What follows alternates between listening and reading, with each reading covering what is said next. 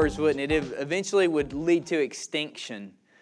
And the same is true throughout any, for the human race or for any living species, that reproduction is a natural part of life. Without it, we cease to exist. But how is it that reproduction in the Christian life has become so unnatural? Now, I'm not talking about physical babies. I'm talking about that process of God partnering with men and women in order to produce spiritual babies, seeing people come to know Jesus. How has sharing the gospel and telling people about Jesus and doing evangelism become so unnatural? Because if you go to a small group or a Bible study and you start talking about the E word, it's as if you're trying to teach kittens how to swim. I mean, they start thrashing around and fighting you and coming up with all kinds of excuses. Evangelism is something that we have such difficulty with today, so it would seem. And in the scripture that we're looking at today, we're going to take a large chunk of scripture, really a chapter and a half. So stay engaged as we read. In fact, we only have 2 more weeks in the book of Acts after today. We have walked through this book at a pretty good clip, almost looking at it verse by verse. It's been about 13 months by the time that we will finish it. And today, as we look at this section, we're going to see Paul highlight the natural process for sharing the gospel. And there's some things that we can learn. We're just going to tell the story as it appears. And my hope is that no one in the room will feel guilty. Because that's the last thing that we want. Guilt is a terrible motivator. Guilt never comes from the Lord. And it's just, so whenever we talk about evangelism, there's this instant fear that begins to rise up within each of us, right? I mean, the fear of public speaking is near the top. And then talking about God to others, there's a lot of anxiety that begins to build within us. And so always remember, if there's ever a moment that you feel guilt, it's never from the Lord. It's always from Satan. So the last thing we want today is for anyone to feel guilty. But I hope that as we read this story, we'll be inspired, that our passions will grow within us for sharing the gospel. In the same way that a mom and dad is passionate about their newborn baby and posting photos all over Facebook, or in the same way that parents love to tell about their kids and show you pictures, in the same way that we love to share with our friends about the best movie that we've recently seen or a new restaurant, my hope is that Jesus' love within us and our passion for Him will grow to a degree that it will overflow in our lives. Let's look today at Acts chapter 25. Here's the deal. I'm going to read from verse 13 of Acts 25 through the end of the chapter and all of chapter 26. So get comfortable, okay? Enjoy the story. It's a great story. If you're an auditory learner, then just feel the freedom to close your eyes and listen. If you want to look at it on your tablet or phone or on the screen, go right ahead. Acts 25, beginning in verse 13. Now when some days had passed, Agrippa the king and Bernice arrived at Caesarea and greeted Festus. And as they stayed there many days, Festus laid Paul's case before the king, saying, "There's a man left prisoner by Felix, and when I was at Jerusalem, the chief priests and the elders of the Jews laid out their case against him, asking for a sentence of condemnation against him. I answered them that it was not the custom of the Romans to give up anyone before the accused met the accusers face to face and had an opportunity to make his defense concerning the charge laid against him. So when they came together here, I made no delay, but on the next day took my seat on the tribunal and ordered the man to be brought. When the accusers stood up, they brought no charge in his case of such evils as I supposed. Rather, they had certain points of dispute with him about their own religion and about a certain Jesus who was dead, but whom Paul asserted to be alive. Being at a loss how to investigate these questions, I asked whether he wanted to go to Jerusalem and be tried there regarding them. But when Paul had appealed to be kept in custody for the decision of the emperor, I ordered him to be held until I could send him to Caesar. Then Agrippa said to Festus, I would like to hear the man myself. Tomorrow, said he, you will hear him. So on the next day, Agrippa and Bernice came with great pomp, and they entered the audience hall with the military tribunes and the prominent men of the city. Then at the command of Festus, Paul was brought in. And Festus said, "King Agrippa and all who are present with us, you see this man about whom the whole Jewish people petitioned me, both in Jerusalem and here, shouting that he ought not to live any longer. But I found that he had done nothing deserving death, and as he himself appealed to the emperor, I decided to go ahead and send him. But I had nothing definite to write to my Lord about him. Therefore, I've brought him before you all, and especially before you, King Agrippa, so that after we have examined him, I may have something to write. For it seems to me unreasonable in sending a prisoner not to indicate the charges against him."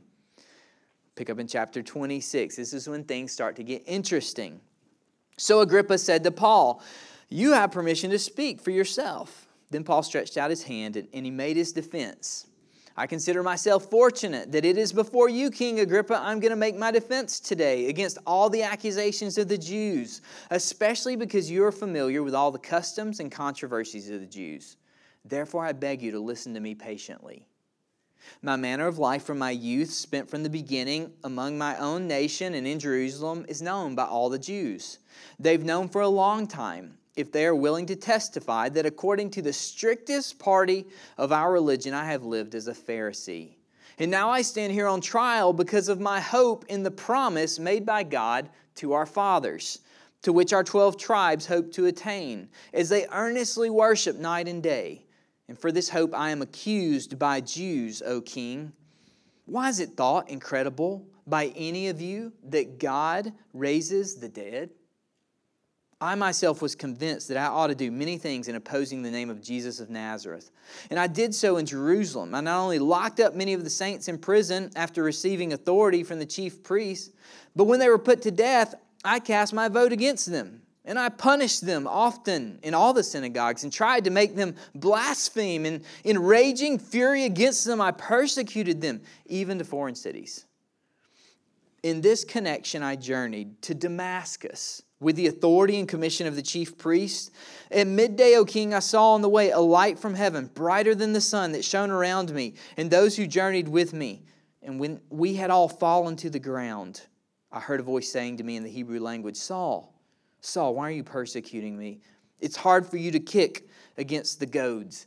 A goad was a pointed stick that someone who was driving an ox would use in order to goad them. And it's a point of saying that you're no luck getting away from the goad. And he's saying that he was being goaded, in a sense, by the Lord. "And I said, 'Who are you, Lord?' And the Lord said, 'I am Jesus whom you are persecuting. But rise and stand upon your feet, for I have appeared to you for this purpose, to appoint you as a servant and witness to the things in which you have seen me and to those in which I will appear to you, delivering you from your people and from the Gentiles to whom I am sending you, to open their eyes so that they may turn from darkness to light and from the power of Satan to God, that they may receive forgiveness of sins and a place among those who are sanctified by faith in me. Therefore, O King Agrippa, I was not disobedient to the heavenly vision, but declared first to those in Damascus, then in Jerusalem, and throughout all the region of Judea, and also to the Gentiles, that they should repent and turn to God, performing deeds in keeping with their repentance. For this reason, the Jews seized me in the temple and tried to kill me. To this day, I have had the help that comes from God." Underline that statement. I love it. To this day, I've had the help that comes from God. "And so I stand here testifying both to small and great, saying nothing but what the prophets and Moses said would come to pass, that the Christ must suffer and that by being the first to rise from the dead, he would proclaim light both to our people and to the Gentiles." And as he was saying these things in his defense, Festus said with a loud voice, "Paul, you are out of your mind. Your great learning is driving you out of your mind." But Paul said, "I am not out of my mind, most excellent Festus, but I am speaking true and rational words. For the king knows about these things, and to him I speak boldly, for I am persuaded that none of these things have escaped his notice, for this has not been done in a corner. King Agrippa, do you believe the prophets? I know that you believe." And Agrippa said to Paul, "In a short time, would you persuade me to be a Christian?" And Paul said, "Whether short or long, I would to God And not only you, but also all who hear me this day might become such as I am, except for these chains. Then the king rose, and the governor and Bernice, and those who were sitting with them. And when they had withdrawn, they said to one another, "This man is doing nothing to deserve death or imprisonment." And Agrippa said to Festus, "This man could have been set free if he had not appealed to Caesar." Whew. Long passage, right? Long story. Third time that we've seen Paul share his defense and share his testimony over chapters 24 and 25 and 26. The context of this passage, if you'll remember last week, Felix had been the ruler and he was really unrighteous. He had put Paul in prison for a couple of years, and so Paul has just been sitting, wasting away in prison with Felix waiting for a bribe so that maybe he might release Paul. But Felix is thrown out of his rulership and Festus is brought in. Now Festus is in this really tedious place. He's only been ruling for 3 days. He's gone from Caesarea, which would have been there on the shoreline. It was a beautiful palace that Herod had built earlier. And he's left Caesarea only 3 days into his rulership in order to go and check on Jerusalem, because he knows he's got to get a handle on how to really rule over this Jewish people. And as he goes into Jerusalem, the very first thing that's brought to him is Paul. Now, it's been days later, and he's back in Caesarea, and Agrippa shows up. Now, Agrippa's an interesting character. He was the great-grandson of Herod the Great, who was ruling when Jesus was born, who sought to put Jesus to death. Agrippa came to power when he was only 17, so he had no real power.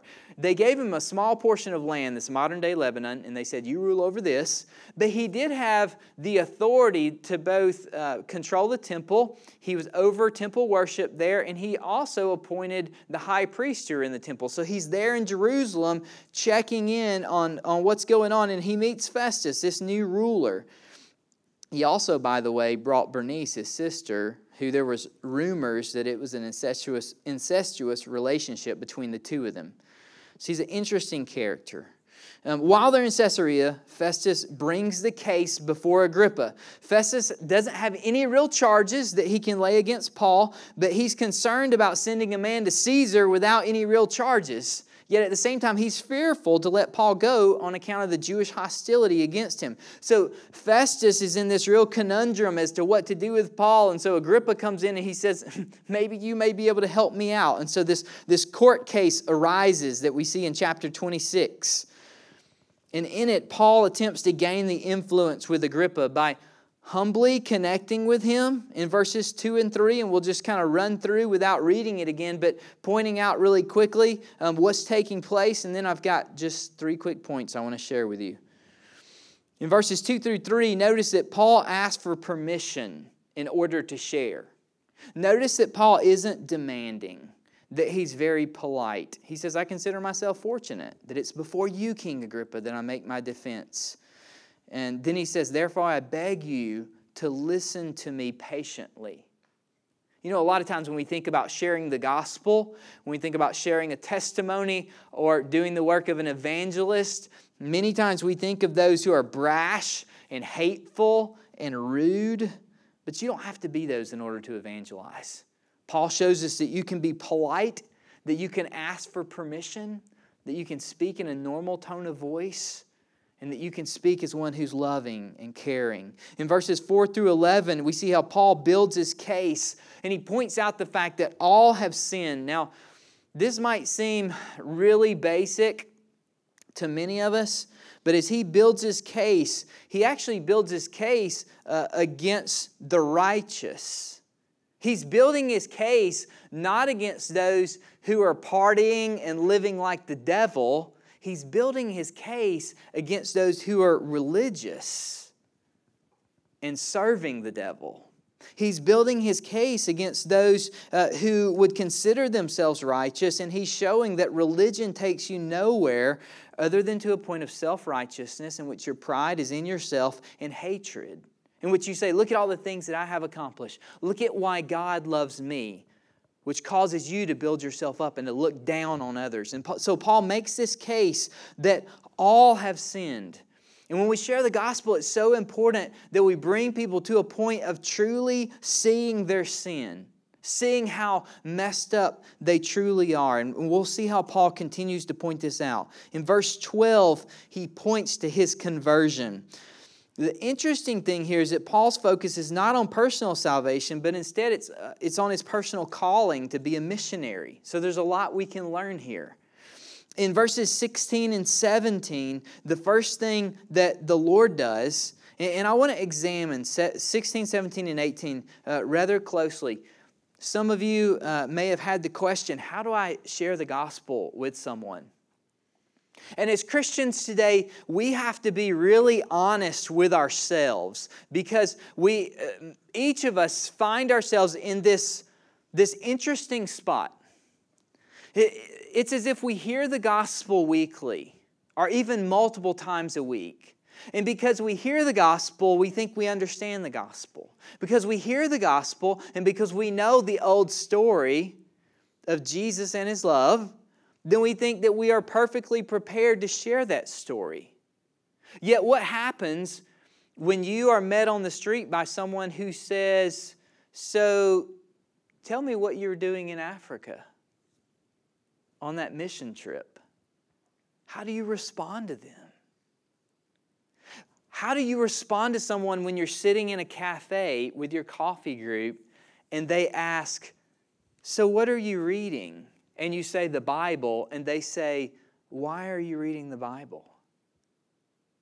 The truth is, for most of us, when we actually have an opportunity to share our faith and to share about Jesus and His love, we find ourselves stumbling all over ourselves to even know where to start or begin, much less where to end.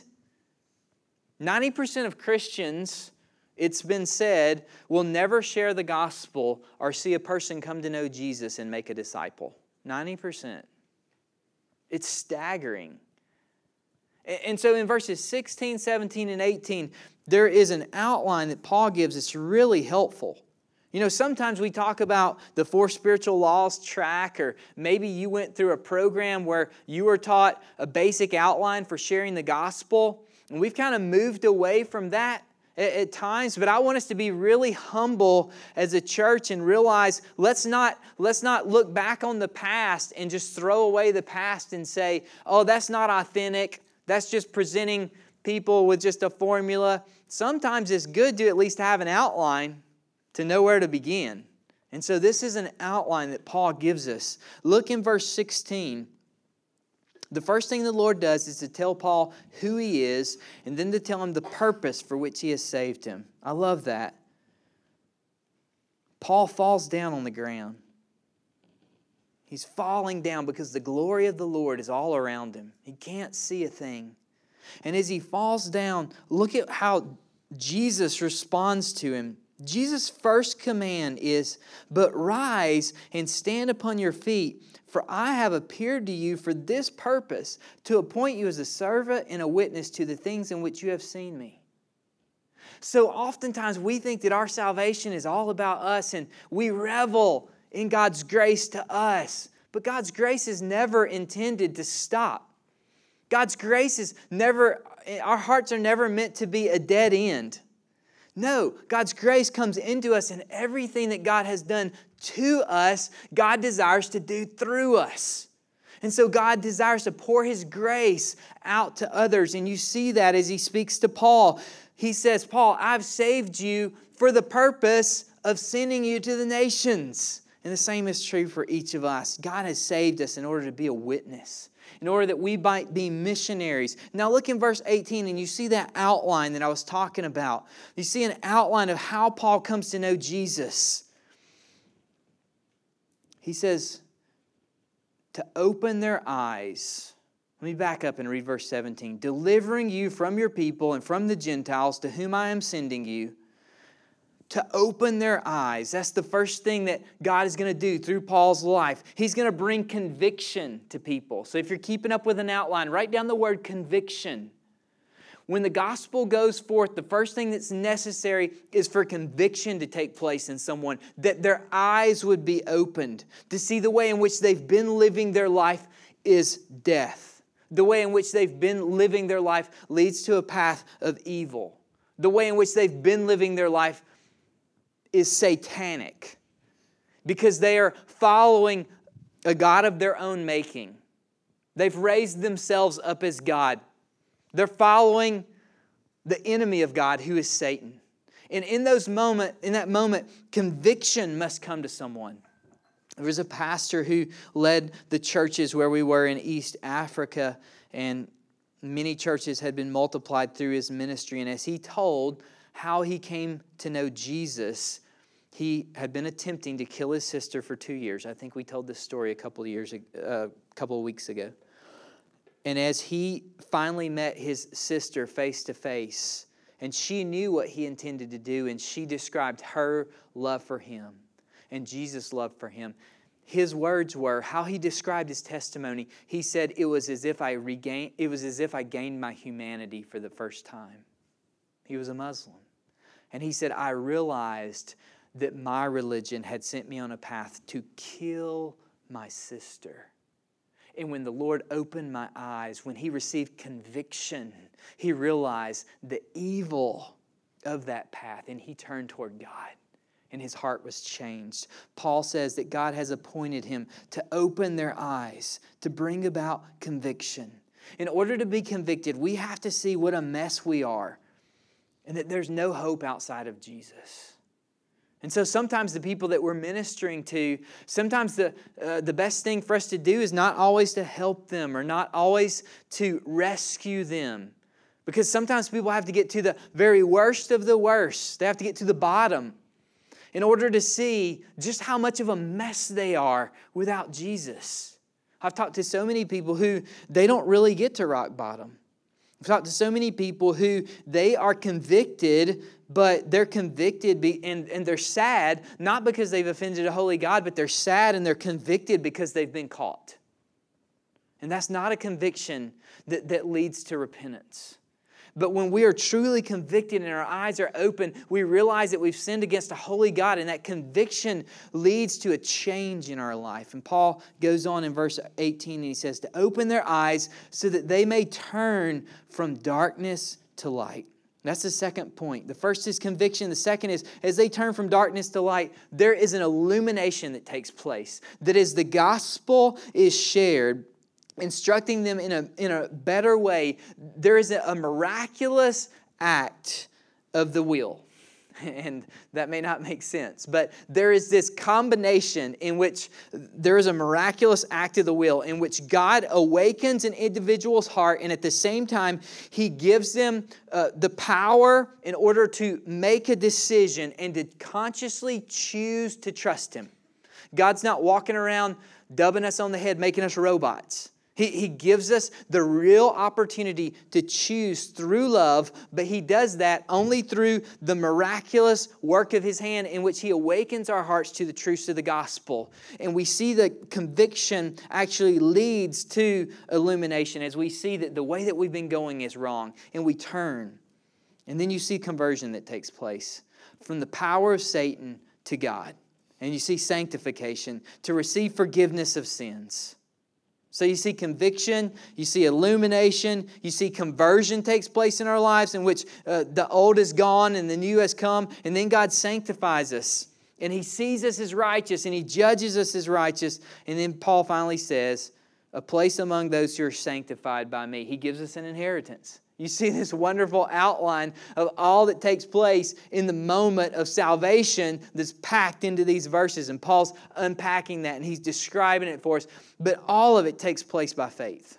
Just remind us of that. That as we share the gospel, all of this takes place by faith. Ephesians 2:8-9 says it this way. For by grace you have been saved through faith. And this is not your own doing. It is the gift of God, not a result of works, so that no one may boast. For we're his workmanship, created in Christ Jesus for good works, which God prepared beforehand that we should walk in them. It all takes place by faith. Now look in verses 19 through 23. Paul sharing with Agrippa the results of the fact that he's walked in obedience and what's happened in his life. And then in verse 24, Paul is interrupted by Festus. And out of nowhere, Festus just shouts out with a loud voice, and he says, Paul, you're out of your mind. Paul's in the middle of his testimony. He's in the middle of speaking. We have no idea how Paul's testimony would have ended because Festus interrupts it here for us. But look at Paul's response. He gives a rational explanation for the resurrection of Jesus. He says, Festus, you and I both know these things weren't done in a corner. And what he means by that is Jesus had appeared to over 500 people at different times in different locations. All of Jerusalem was abuzz about this resurrected Messiah. And that's still true for today, that as we share the gospel with individuals, we need to remind them as they say, man, the gospel is just for people who are weak, or you guys believe in crazy stuff. You're like, no, Jesus Christ, this is a man and this is a faith that has not taken place in a corner. The Bible is the best-selling book throughout all of history. Always has been, always will be. Why? Because the ministry of Jesus didn't take place in some little corner like every other religion. There wasn't some guy who found some golden tablets and some magical lenses and put them on and said, oh, I found the Bible, I found the way. It wasn't done in isolation. There wasn't an angel that appeared to an individual and gave him a vision or gave him scriptures and he came out and said, everyone, this is the way. No, Jesus came and he did public ministry in front of people and it was recorded. And we have ancient manuscripts that go all the way back to the first century, thousands and thousands of them. We have better ancient manuscripts for the Bible than for any other philosopher or any other historian that we study that we just think of as, oh yeah, they certainly were here. We have better manuscripts. Why? Because this wasn't done in a corner. It was public. And look in verses 27 through 29. I love this. I want to read it. King Agrippa, do you believe the prophets? Think about this for just a minute. Paul has been in this situation where he's just been called out by Festus. And Paul's been respectful. He's standing before this whole tribunal that, by the way, is a little over the top. I mean, Bernice and Agrippa would have come in most likely in their purple robes. And, you know, it's just a whole entourage who are there. And there stands Paul in his chains. Come on, guys, in his chains? He's standing there before him, and they're being rude. They're interrupting him. And Paul, he's not making a case and saying, hey, I've been rotting in prison for the last 2 years, and you guys have no evidence against me. Paul is being polite. He's standing before them. He's humble. But now look at what he does. In verses 27 through 29, these are the 3 points I wanted to really share with you. Paul is fearless. Paul is fearless. Look at, he makes a direct appeal to Agrippa. And I think this is important for us to realize today that sometimes God calls us to make a direct appeal. That we shouldn't always wait for our neighbor to say, hey, how can I know Jesus? Because they're probably not going to do that. Like, it's pretty rare that you have someone. I mean, I've had a few conversations where I'm just having lunch with someone and we're talking and God's at work in their life. Maybe there's been things leading up to it and they say, how do you know Jesus? That's pretty rare. And I think that there are times where we need to make a direct appeal. And look at what Paul does. He says, King Agrippa, do you believe the prophets? I know that you believe. And Agrippa said to Paul, in a short time, would you persuade me to be a Christian? Now, if some of you guys have the King James Version, or maybe you've been a part of a church for a long time and you've read this passage in the King James Version, really poor translation. They just missed it there. Where in the King James Version, it kind of has this air of, I almost became a Christian. That's not at all what's taking place in the Greek grammar here. If you look, Festus, it's really difficult to understand, not Festus, but Agrippa, it's really difficult to understand exactly what he's saying, what the nuance of this statement is. In a short time, would you persuade me to be a Christian? It's pretty harsh.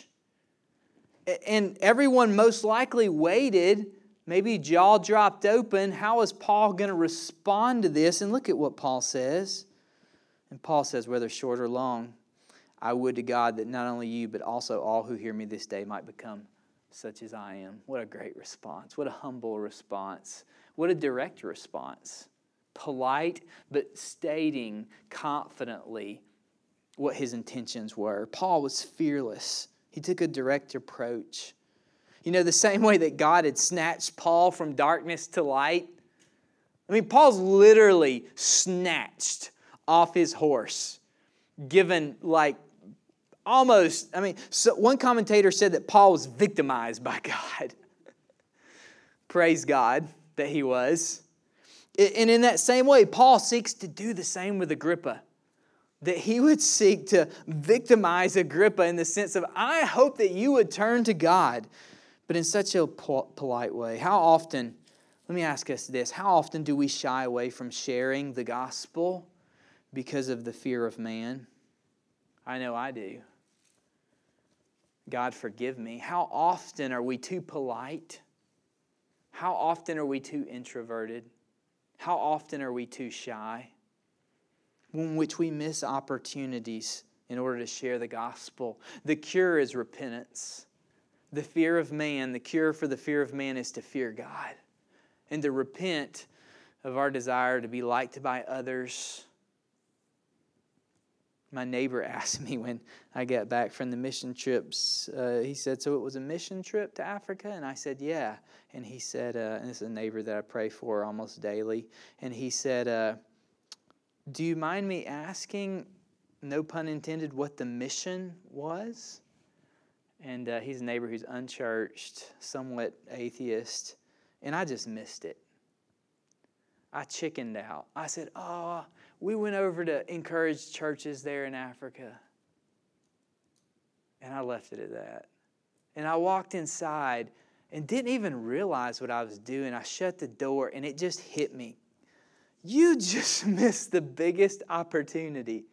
You just had the opportunity to share the gospel with your neighbor. He asked you what the mission was. You could have told him, we were going house to house, just sharing the gospel, just telling people, and then I could have just shared the gospel. And I just missed it.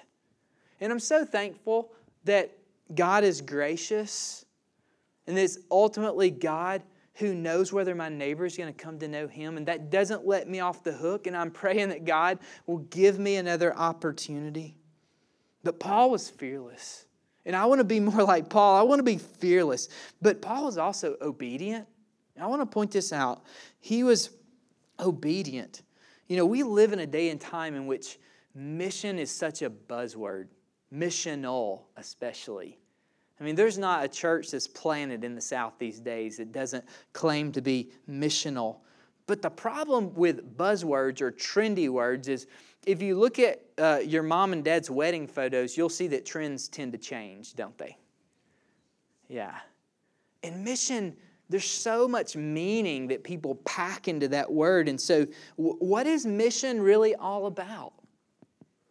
See, some people, I think along the way as the church, and I want us to evaluate ourselves today as we wrap up. There's this tension that exists amongst the evangelical church today, and some of you, I think, feel it, okay? Walk with me for a minute. Some of you are in this camp in which you say, I grew up going to revivals. I grew up going to, if you're as old as me or older, you might have attended a revival that was actually under a tent. I went to an E.J. Daniels revival that was under a circus tent. If you went every night as a kid, the reward was you got to ride in his private plane. You got to, yeah, he had like a 12, 15-seater, and they loaded us up and took us on airplane rides. So guess what? I was there every night. But with that, you grew up in this scenario in which you were always being run through evangelism classes. And there was always something new. There was Evangelism Explosion, EE. There was, if you grew up in the Southern Baptist world, it changed about every 5 to 7 years. There was Faith. And then that was too complicated. F-A-I-T-H, that's 5. So then they came up with GROW, G-R-O-W. And then maybe you passed out tracts, the 4 spiritual laws that you gave to someone. And as you did that, there was kind of this disconnect between the gospel is being explained, but it's not really being explained in context. It's just kind of being laid on people, almost like the guys who are down on Bill Street or downtown, you know, with the megaphones and the flag banners that are saying like you're going to hell, repent. And it's like, Okay, that's part of the message, and that's true, but maybe not the best approach, maybe not the best context. And so many of us have grown up in that kind of environment, or maybe you didn't grow up in it, maybe you witnessed it. Maybe it was something that was done to you. The gospel was something that was not shared with you in a loving way, but something that you were attacked with. And so our many times what we'll often do is then we'll run to the other side and we'll go, no, it's just all about showing the gospel, or it's all about being relational. Now, here's the truth. If you look in the Bible, how many times do you see the word missionary? 0. If you look in the Bible, how many times do you see the word evangelism? 0. If you look in the Bible, how many times do you see the word evangelist? 3 times. He's gifted them to be apostle, prophet, evangelist, shepherd, teacher. So it would be easy to say, so does God really call us to share our testimony and to be good evangelists? He does. So how do you get that? You get that from the fact that you take a step back and you look at the whole story of Scripture. The story of Scripture is that our God is a missionary God. Mission ultimately describes the whole story of the Bible. That our God is a sending God. That He sent Jesus, and now He sends us in the power of the Holy Spirit. And He calls us to be obedient. And so His last commission to us, His most important words, and you guys know it well. As you go, in your going, as you're living life, make disciples, baptizing them in the name of the Father, the Son, and the Holy Spirit, teaching them to observe everything that I've commanded you. And lo, I'm with you always, even to the end of the earth. You say, which side is it, Brad? Is it go and share the gospel with people and see them pray a prayer and come to know Jesus? Or is it this relational approach in which we would seek to make disciples and that we would really concentrate? And this would be what I would tell you. Both are missing the point, because the cross is in the middle. And ultimately, if you look at the witness of Paul and if you look at the witness of Jesus and the whole story of the Bible, you see that God has called us, yes, to make disciples, and that process begins before the cross, and we lead people through the gospel in order to know Jesus, and through the power of the Holy Spirit, the Lord awakens their hearts, and as He does, we continue that process in making disciples and seeing them follow all that Jesus has commanded us to do. It's all what Jesus has called the church to do. But He's called us to be obedient. Now, this is the part that I really want to ring home with us. Obedience is proof of love. Do you really love Jesus? Many of us say we love Jesus, but listen to John 14. Verses 15 and 16. Jesus says in John 14, 15 and 16, if you love me, you will keep my commandments. And I will ask the Father, and He will give you another helper to be with you forever. Jesus says, if you really love me, you'll keep my commandments. Well, what are Jesus' commandments? He shared a lot. He taught for 3 years. We don't even have them all. What's the most important thing that He left with us? Go and make disciples. Can we really say that we love Jesus if we aren't actively seeking to be obedient in order to make disciples? Paul was obedient. He was fearless. He was obedient, but also he cared deeply. That's the last thing. Paul cared deeply. Look at his response to Agrippa in verse 29. Look at what he says. And Paul said, whether short or long, I would to God that not only you, but also all who hear me this day might become such as I am. Oh, well, except for these chains. Paul didn't stand and say, look, I can't believe that I've been rotting in prison for 2 years and that you guys have brought me here. No, there's no angst within him. There is no anger against his accusers. His desire for them is not for evil, but for good. What kind of person has that kind of love? Only a person who is filled, and Christians, hear this, empowered by the Holy Spirit. Can we say we care if we don't evangelize? If you haven't seen the YouTube video from several years ago with Penn Gillett of Penn and Teller, I just, you got to go home and get on YouTube and just type in PENN, P-E-N-N, and evangelism. And in that, Penn Jillette, who is an atheist, shares a story about a man who came up to him after a show and gave him a Gideon's New Testament. Inside, there was written the man's name and a couple of contact information. And the man said, "I really enjoyed your show tonight. I'm a big fan, and I want to give you this Bible. And I'm not crazy." He said, the man said, "I'm not crazy. I really believe what's in this book, and I'd love to sit down and tell you about Jesus if you would ever allow me to. My number's in the front, and I'd love to give you this book, and I'd love to tell you more about it if you're ever interested." And Penn, in the video, goes on to say how he was affected by the love of this man. He wasn't converted. He said, I'm not saying that there's a God, but this guy looked me in the eyes. He was polite. He told me what he wanted. And I really sensed that he was caring in the way that he did it. And then Penn goes on, and only God could put words like this in his mouth to say, he asked this question. He says, "How much do you have to hate someone not to proselytize?" He goes on and he says, "This man came to me, and he really believes that there's a heaven and that there's a hell."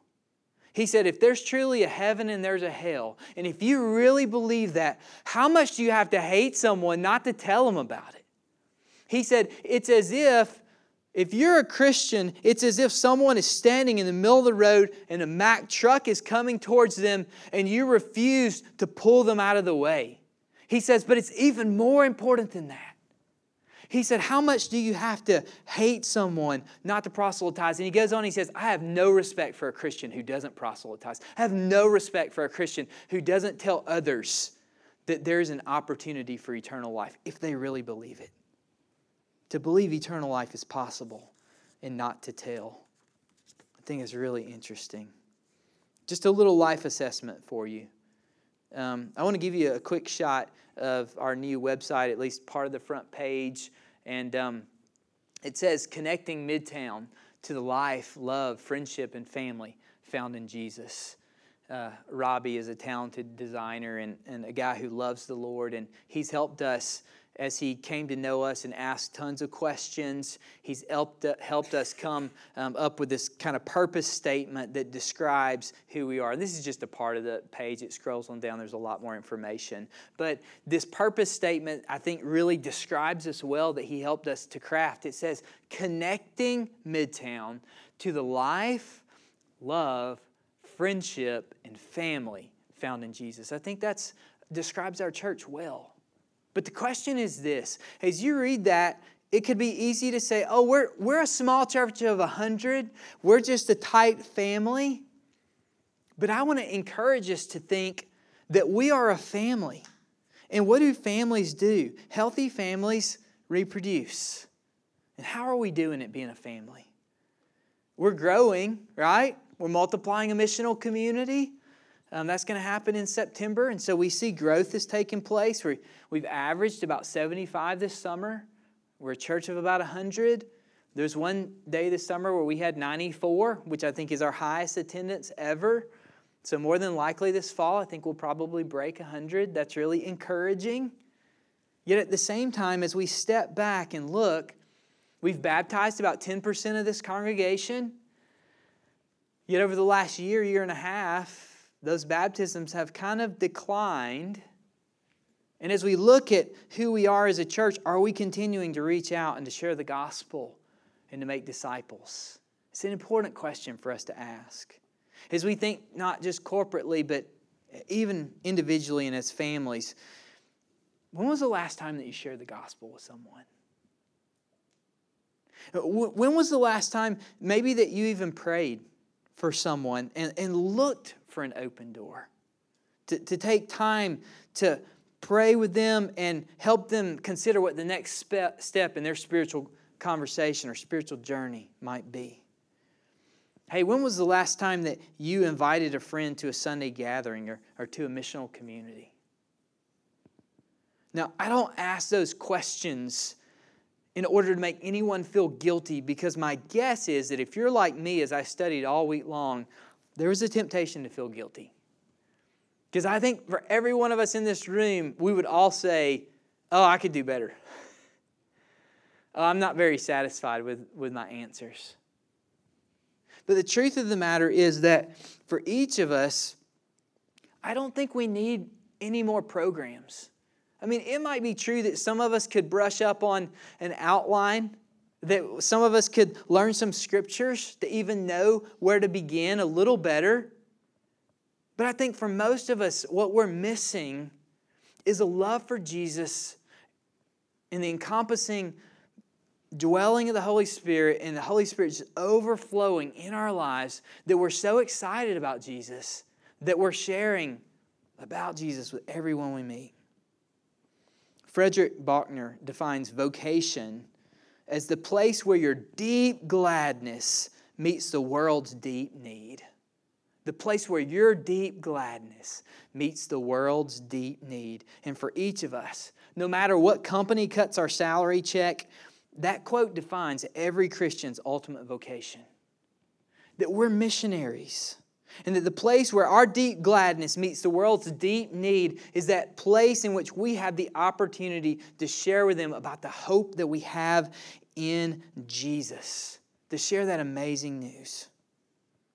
Just a little practical advice as we end today. Practical advice is this. Don't evaluate yourself on numbers. Instead, evaluate yourself on faithfulness. We read a book as we were preparing to go to Africa, and it was entitled A Muslim's Heart. And I love the introduction, because in it the author said, I've been asked to write a book in order to share some preliminaries about how you could share your testimony with people of the Islamic faith. He said, let me be clear. I've shared my testimony with over 400 Muslims. I'm not an expert. I've seen 4 come to know Jesus, and one of those has left the faith currently. I love the fact that he was still willing to write this book on how to share with Muslims about Jesus, even though the numbers were so small. He wasn't measuring himself on evaluating himself on numbers, but instead on his faithfulness. Secondly, I want to remind you that the kingdom of God most often advances in really small steps. Go back and read Mark chapter 4 sometime if you're discouraged about your level of evangelism. And read, I was reading back through some of those parables this morning. In Mark chapter 4, Jesus talks about the parable of the seed growing. Talks about it's like a farmer who scatters seed, and he goes and he sleeps, and the seed sprouts and grows. He knows not how. The earth produces. And then he goes on, he talks about the parable of the mustard seed, and how something very small becomes something big. And what we see is that the kingdom of God, oftentimes we think about the big evangelists, and we think about the big circus tents. And we think about youth camp where everyone was gloriously saved, and we baptized them in the ocean, and we celebrated. The truth of the matter is that the kingdom of God often and most times moves forward in very small steps. In conversations in the front yard with your neighbor, when you're taking out the garbage and never thought that you'd have the opportunity to share your faith. The kingdom of God oftentimes moves forward in very small steps, in circumstances in which someone is growing and you don't even know it, and they ask you, hey, you go to a church, could I come to church with you sometime? Did you know most people who are de-churched or unchurched are open to attending church, but they say that their Christian friends never invite them? Do you know that? Most people who don't have a church family and don't know God say they're rarely invited by their Christian friends, and they find it odd that they spend years and years with neighbors and people who they know are Christians, but they never get invited to their church. Many say that they would come if they were invited. Other statistics show that it takes as many times as 4, 5, or 6 invitations for someone to come. How often do we get discouraged with just one? How often did Jesus invite us? The kingdom of God most often advances in small steps. So we should seek to be active daily and to depend on the Spirit. And finally, we should surrender ourselves completely to God and allow Him to do His work, because He's the one who saves. We can't save anyone. Don't fool yourself. You can present the gospel all day long, but it's only God who opens their eyes to the truth and who gloriously saves people. Today we're going to worship through communion. And I would just encourage you that I'm going to ask the band to come up and join me on stage. And they're going to play. And as they play, I just want to encourage you just to take a few moments before you come and just to remember Jesus' love for you. This time in which we come to His table is a beautiful time. I don't have the time this morning to share with you all the illustration and language behind this communion table, but it is a reminder of the marriage ceremony. That back in Palestine, when a man would come to marry a woman, his father would go and would negotiate a bride price, and then he would be told, you come back to your father's house and you build a portion onto the house. And as he built that portion on, his father would tell him, I'll tell you when we're done.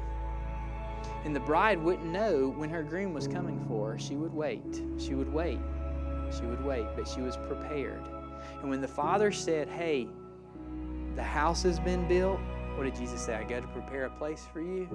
And if I go, I'll come again to receive you unto myself, so that where I am, there you may be also. The father would say to the son, your house is complete. You may go and get your bride. And the bridal party would come together and they would blow the Shema. And as they came together, they would go and they would gloriously and joyously, they would gather the bride and they would come together for a wedding ceremony. And in this same way, they would take the cup and they would drink together. And this is all ceremonial language in which Jesus is reminding us that He has loved us with an everlasting love and that we're His bride and that He's coming back for us one day. And that the bride price that's been negotiated is the highest that's ever been paid, that He gave all of His life for us. As we think about the grace that's been poured into us, would you take a moment just to humble yourself and ask God that He would then pour His grace, not just into us, but through us, in order that we would see His kingdom come and His will be done. And the Mercy Hill Church, in the months and years in front of us, not for our own glory, but for the glory of Jesus, would see many people enter His kingdom. Let's pray together. Father, we are grateful for Your story. It is a story of redemption, and it's a love story. And Jesus, we're thankful that You're crazy about us. We're thankful that You love us, and not only that You love us, but that You even like us. And that You've told us that You've placed our sins as far as the east is from the west, and that You remember them no more. And You've poured out Your blood for us. God, we pray today that You would fill us, that You would remind us of the mercy that You've shown us. God, I pray that if there's anyone who's here today who, like Paul, are trusting in their own righteousness or following a path that's far different than You, I pray that they would not come to this table, but that they would come and find someone, that they would talk to me, that they would talk with a missional community leader, that they would talk with a friend and find out how they can know You, Jesus. Pray for Christians who are here that we would evaluate our lives, that we would evaluate our love and evaluate our faithfulness and evaluate our obedience. Holy Spirit, fill us up to overflow. It's in Your name that we pray, Jesus. Amen. You're invited to His table.